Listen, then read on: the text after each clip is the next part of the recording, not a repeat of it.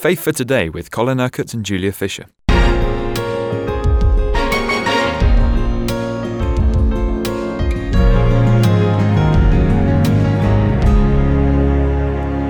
This week, we're going to get back on track, in a sense, Colin. You're back from your holidays. You shared with us last week the revelation and the excitement of uh, what it means to know the fullness of Christ living in us and the life that ensues. This week, we're going to talk about the grace of God. And I suppose grace is one of those words that, well, maybe we understand it, but maybe we don't. I think there's a sense in which we're, we're just getting on track rather than coming back on track. Because uh, as, we as we were saying last week, the secret of the Christian life, as Paul says, is Christ in you. And I can't repeat all the teaching of last week, but that means we have the fullness of his life in us from the moment we're born again. And therefore, what God is wanting us to understand is how He has already been gracious to us. Now, grace is usually uh, described in your theological word book as being the free, unmerited favor of God. Uh, let's just talk about it in those terms for a moment. It's favor. It's God's favor.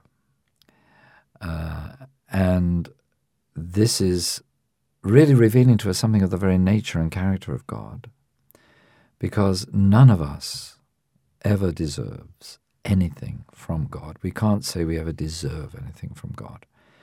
Everything that He does in our lives, everything that He has given us, everything that we see Him doing in our experience, is a work of His favor. It's a work of His grace. And um, then it's unmerited favor. So it's favor that we don't deserve. It's favor that God is giving us, although we don't deserve it.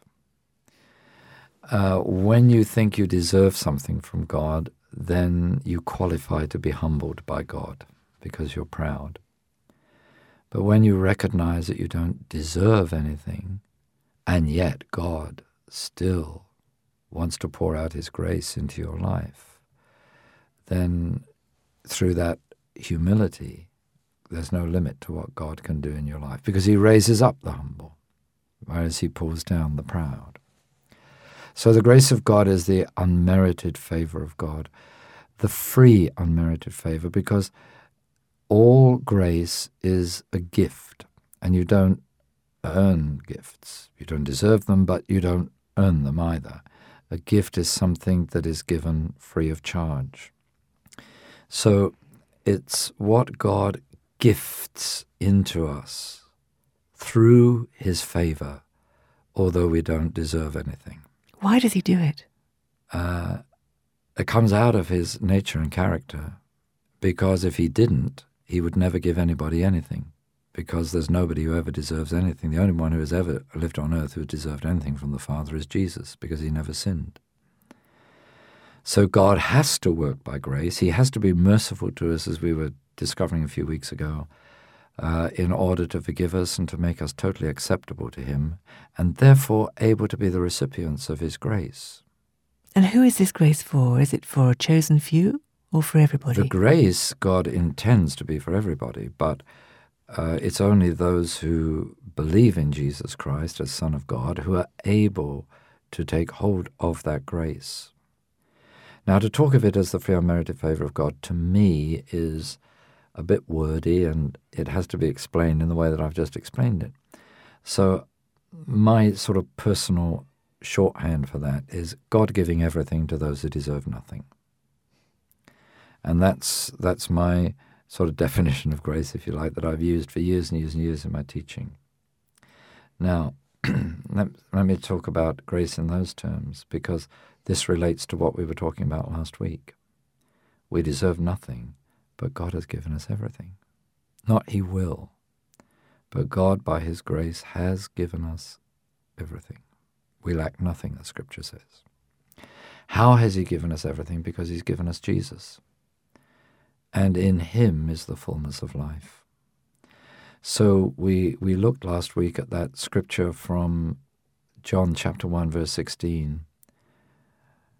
Just earlier, John has said that Jesus came full of grace and truth.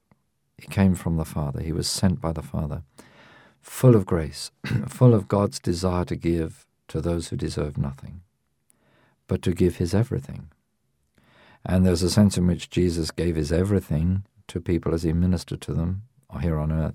He certainly gave his everything for all of us on the cross. And when the Holy Spirit was poured out from heaven upon the church and subsequently upon all those who believe, God gave his everything in that gift, the fullness of Christ, as we saw last week. So in verse 16 of chapter 1 of John, we read that from his fullness, from this fullness of life that God has given us, we receive grace upon grace. One act of God's favor after another, one gift from God after another. Why? Because He's already given us that precious, all important gift of Jesus, Christ in us, the hope of glory. He's very willing to give. Are we as willing always to receive? Well, you know, the secret, Julie, is to understand that we have received. You see, if if um, if when we're born again, if when we receive the Holy Spirit, God puts the fullness of Christ in us, we have received. And this is why uh, you heard me say last week that the problem for many people when they pray is they're praying impossible prayers for God to answer because they're asking Him to give what He's already given. And if they if he's already given what they're asking for, he can't give it. Um, people have to come to the understanding. Well, I have that. There's no point in me praying for God to give it to me because what I'm doing is praying with unbelief. And Jesus says that it's a faith that will be answered. There's no point in praying prayers of unbelief. If I'm asking God to give me something that actually He's already given, I'm saying I don't believe I've received it. And the reason why so many people are in that position is because they don't necessarily feel Christ in them. But you see, Christ isn't a feeling. Christ is the Son of God. He's not an emotion. Jesus Christ is the same yesterday, today, and forever. If he was a feeling, he would change every few moments because our feelings change every few moments. So sometimes you feel the presence of God, sometimes you don't feel the presence of God, but that never alters the fact that Jesus is the same and he is always present because he said, I am present with you always. So what you feel or even what you experience doesn't change or alter the fact of what we have received. Now, I, I taught a little bit last week that when Jesus taught the prayer of faith, he said to the disciples, Whatever you ask in prayer, believe that you have received it and it will be yours. You see, he, he is teaching them listen, when you pray, don't ask it to God to give you what you've got. Believe that you've received it.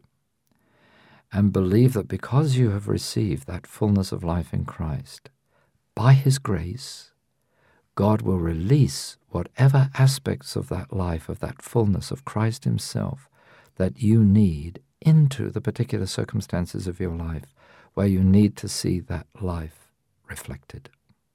Can you give me an example of how this might work in practice? Well, in healing, for example. Um, I mean, that's one obvious case. That uh, it's not a question of, God, will you up in heaven sitting on your throne heal me? Because he's saying, I've given you your healing. I've given you the healer and in the healer is all the power of healing that I have to give. So your healing is there within you. Now believe that. And believe that by my grace, as you pray day by day, that healing that is within you will be released. Whether it's released suddenly in one burst of healing, whether it's whether it's released over a period of time, I've known both things to happen in my life. Doesn't matter so long as the healing power is released and we get healed. And this is the reality, isn't it? This is the reality. But you see, the tragic thing, Julia, is that so many people keep asking God to heal them and wonder why He doesn't.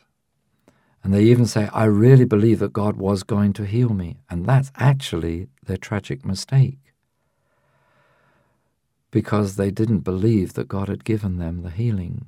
God didn't believe that they had the healing life of Christ within them.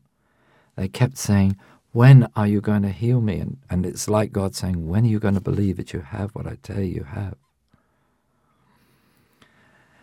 Uh, because God can't give us what He's given. He's saying, I want you to believe that you have. I want you, every time you ask for anything, I want you to believe that you have received it. That you have received it because that answer is in Christ. And my gift of Jesus is the greatest act of grace that you could ever receive in your life, the greatest gift that you could ever receive. And from that fullness, you will receive grace upon grace upon grace upon grace upon grace upon grace.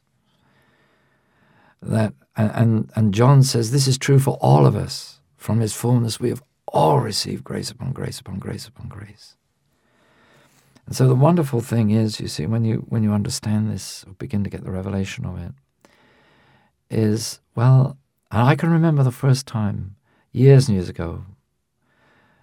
Um, when I was a young man, when when God gave me this understanding, I, I sort of suddenly realized there can never be a need in the rest of my life that God won't meet. That it doesn't matter what happens to me and what need arises. God has already supplied the answer in Christ, and He's already given me Christ. So I have the answer. You've been listening to Faith for Today, presented by Julia Fisher. This program is sponsored by Kingdom Faith. For further information, visit our website, kingdomfaith.com.